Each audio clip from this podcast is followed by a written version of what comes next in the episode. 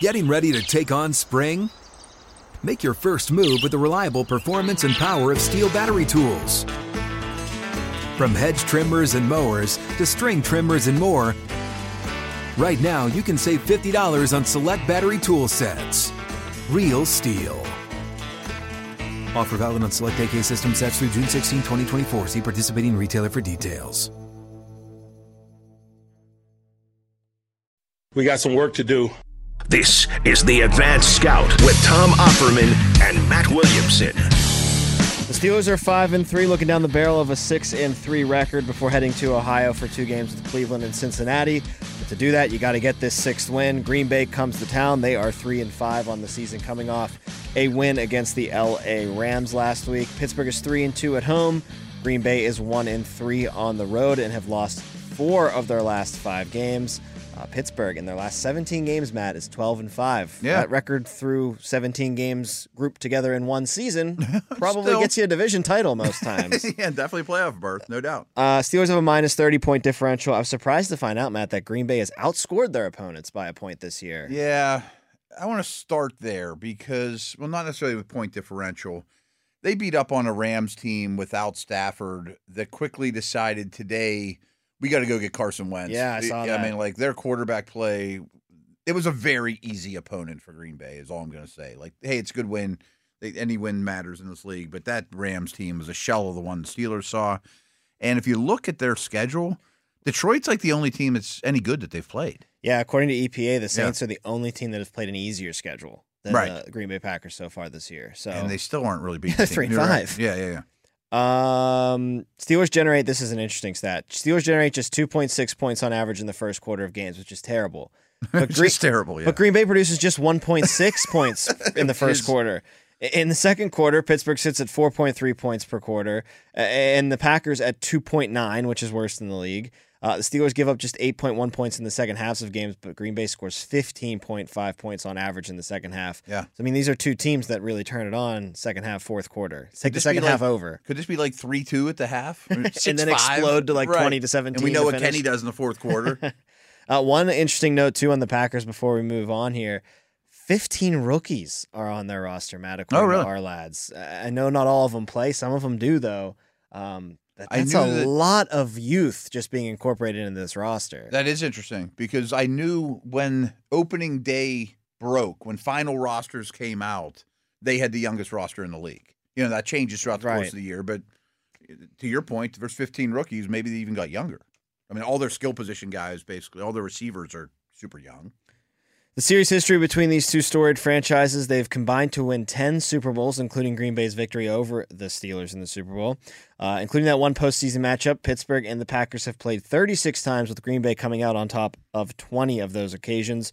Uh, the series began in 1933. Green Bay shut out the Steelers in both of their first two matchups. Green Bay won the first nine of these matchups. No one was beating Green Bay back then, though, so you can't really blame the Steelers. Um, Steelers did In not the get 30s. yeah, no one, no one could touch, no one could sniff the Packers. Uh, Steelers not getting their first win in this series until 1947, but dating back to the 1998 season, Pittsburgh has won five of the last seven uh, against the Green Bay Packers. The Packers won the most recent meeting, however, in 2021 in Green Bay, 27 to 17. Now let's start with the Packers defense today. Uh, 4.9 yards per play. They're 11th in yards per game, give up 320 yards. Ninth in the pass defense, 196 yards allowed. 23rd against the run, so maybe that's their weakness right there. 124 yards. They're 10th in points per games, uh, but they don't take the ball away at all. Fifth least in the NFL. Uh, five picks, three fumbles for eight total takeaways on the season. They do get two and a half sacks per game, which isn't overwhelming either. So it's a pretty good defense. It's I'd a pretty say. good defense. You know, like Rashan Gary's a really good player.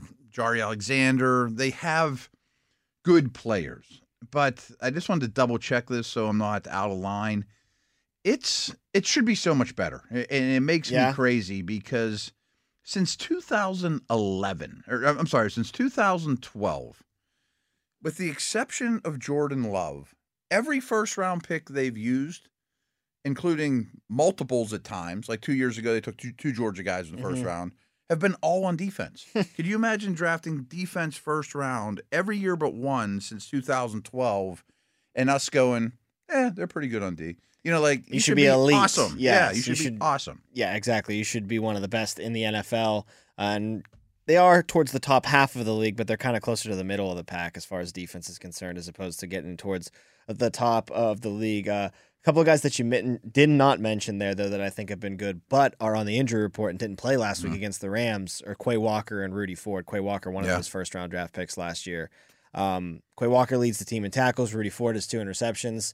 Missed them last week against the Rams. They're questionable this week against the Steelers. Uh, it would be good for the Steelers if those two aren't able to go. They're difference makers on the defense. Yes, and Walker's one of those most recent first round picks right. we've talked about. He's a great physical specimen. Ford's a good story. And throw one more in there. Their best D linemen, they're big guys, not not Gary, like the you know the Cam Heyward types, three hundred pounders. Clark, Kenny Clark left the game last week, and when we're recording this, I haven't heard if he's playing or what his situation is. But he would be a huge loss for them, especially yes. against Iran. Yeah, no doubt. Significant players are injured for the Packers. Yes. Uh, last week they held Brett Rypien to just 130 yards passing. No Ram skill position player had more than 50 scrimmage yards. It none of Los Angeles, none of their drives went for more than 28 yards, and they only rushed for 68 yards total against Green Bay. Um, that is probably the defense that you'd think the Packers would be boasting every week with all those draft picks, like you mentioned. You would hope. You yeah. got to flush that game. Yeah. I mean, hey, if we were on Packers Nation radio, as I like to say sometimes, maybe be like, oh, they're turning the corner. This is it. Yeah, yeah, yeah. And be a little more optimistic, but know who you played against. I mean, they replaced their backup quarterback right after that game. Three players for the Packers have four sacks or more. Preston Smith and Kenny Clark have four and four and a half to Rashan Gary. And you were mentioning Rashan Gary before we turned the mics on, Matt, and he's such a force. He's great. Defense. Maybe the best player on the defense. Uh, Jaire yeah, yeah. probably has a say in that. Uh, Jaire Alexander is definitely one of the top corners in the league. Um, they just gave Gary massive money, though. And you worth know, it in your eyes? Yes, yes, yes, yes. I mean, he was like the top recruit in the country. I mean, he's very, very gifted. Now we talked about Quay Walker. What about his partner De'Vondre Campbell? Uh, they signed him out of Arizona. I mean, he they're similar. They're both they work tall, together well. Long, big, can run. They gave Campbell good money as well. Um, he was kind of a slow start to his career, but since he's been in Green Bay, he's been quite good. It's a good pairing. Now they traded Rasul Douglas, one mm-hmm. of their mm-hmm. corners. Um, according to Arliss, Carrington Valentine, a seventh round pick, is slated to start at one of the corner spots, and then with Rudy Ford being questionable, another seventh round pick, and Anthony Johnson Jr. is going to see more snaps at the safety position. Okay. Two seventh round picks in your secondary. Right. Should be right for the picking. Not for ideal. Kenny Pickett. Right, right, right. And you don't trade Douglas if you think you're a contender. I mean, not that he's a Mel Blount, but I mean, he's, you know, a quality you slot in your seventh round pick. Yeah, right, right, right. And I think they want to see more of those guys, but that doesn't mean that they're good. Turning our attention to the Packers offense, it's an offense that averages five yards per play. It's 24th in total offense, 300 yards per game. 22nd through the air, 199 yards per game. 22nd on the ground with 100 yards per game. And they're 20th in points per game with 20 points per game scored. Uh, they have 10 giveaways, which is the 10th fewest in the NFL. Eight of those are picks, and they only allow 2.3 sacks per game, which is eighth best in the league. Um, Jordan Love, uh, you know, at the beginning of the season, he gets his, his chance and he looked okay. Mm-hmm. But I mean, the wheels have just kind of fallen off on him. He has eight eight of those interceptions have come in their past six games, and he's thrown just six touchdowns over that stretch. Um, One I think it was a little foolish in the or fool's gold in the beginning of the season. It, I, I tend to, to believe he's more like he is now. But it's a little like Pickett in that he was Ooh. great in the preseason, maybe got ahead of ourselves of where he's at developmental wise, and and that part's the same. I mean, coming into the season, I kind of looked at him like Pickett, uh, coming off a great preseason, and it hasn't gone to plan. Um, he's been a better fantasy player than real life player. You know, he's okay. thrown some touchdowns, he's run, blah blah blah, but his accuracy is at the bottom of the league, Ugh. and he's a little overmatched to say the least. And he's thrown to a bunch of young guys. But one thing they did this past week, to their credit really focused. The entire offense is now going through Aaron Jones, and that's when he was out. They were really struggling. He's their stabilizing force as a runner and receiver. So that's the one thing you kind of worry about, or at least it's trending the right direction for them. Yeah, we'll get to Jones in the running game in just a little bit, but as far as the passing game is concerned, you mentioned the the wide receivers. Christian Watson and Romeo Doubs were picks uh, last year. Second round pick for Watson, fourth round pick for Doubs, and then Jayden Reed was a second round pick mm-hmm. this year. So it's a ton of youth. Uh, seven players on the team have at least 10 receptions against the Rams. Nine different Packers were targeted. Aaron Jones led the, the way with six targets, which was his highest so far this season. Uh, Watson played 42 of a possible 47 snaps in week nine, but he left with injury um, in week nine. And then last week, Watson was just targeted one time against the Rams. So Christian Watson has shown flashes. But oh yeah, do you think he's a wide receiver one, kind of in the same realm Um, as some of them that have tortured the Steelers this year? Although Hopkins did not because of Joey Porter Jr. he's very fast, tall. Um, he's been in and out of the lineup. Like his fantasy numbers aren't great, but I don't know that I blame him because of injuries and quarterback play and Right. all the issues. I have a lot of respect for him. I don't even know if he'll play in this game, but he's he's their most dangerous guy without question. I also like Musgrave, the young the young tight end. I Great he's a- transition, yeah. Uh, career high of 51 receiving yards last week. He also caught his first touchdown. He averaged 2.4 yards per route run against the Rams, which is pretty good. Really, really good end. for a tight end, So uh, Musgrave maybe starting to find himself in the NFL. Yeah, eh, he's a long strider, opens it up, deep speed. He has a crazy background. He was like a six athlete, uh, six sport athlete, including like downhill skiing. Like things come easy to him, and he's adju- he's adjusting very well. Now, last week they ran for 184 yards. Jones led the way with 73 rushing yards. Four different Packers got at least four rushing attempts. Uh, this was the first time Jones received 20 plus carries since week 10 of last year, and the first time in 2023 uh, that Jones had got to double digit carries on his day. Uh, him being healthy, I think, just transforms that offense. But Yeah. It's important to note that it's not just him that you have to stop. A.J. Dillon leads the team in rushing yards, obviously having to step in more when Mhm. um, Aaron Jones went out, and then Jordan Love also a threat to run. Yeah, with, yeah, yeah. Um, he has about 164 rushing yards on the season. So certainly a fully healthy, back to himself Aaron Jones is a huge upgrade for them. We kind of mentioned that is in all facets. Um, Dillon was very underwhelming as a top Okay. guy. I mean, he gets very little after contact, looks sluggish. Um, I, I know he's not old, but he looks like he's kind of run into a wall career wise.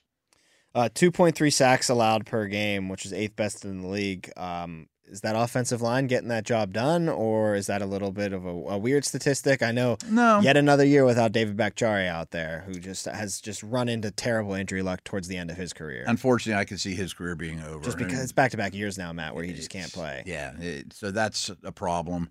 They've always done a good job drafting and developing offensive linemen. Like no one knows who Zach Tom is, but he's a quality right tackle that's young and ascending. Center's a good player. Um, I think most of that might just be because they've played bad teams. Just no one else can Yeah. generate a pass rush against them. I haven't given it a lot of thought, but I wonder if you scan their schedule, have they faced great pass rushes? I tend to think probably not. I- just in my brain I remember watching the Lions game against them in it. I think Aidan Hutchinson was having a hell of a time Okay. there. So I think when they do step up in class, Yeah. you can get to Jordan Love. You can create a lot more havoc. And their left tackle, I think, was also injured this past week as well. So that's not great for them. Not great. Right. Packers have a lot of injury problems They do. Uh, into this game against the Steelers. Some key matchups that we want to highlight before we get out of here. Aaron Jones, the first uh, against Steelers inside linebackers.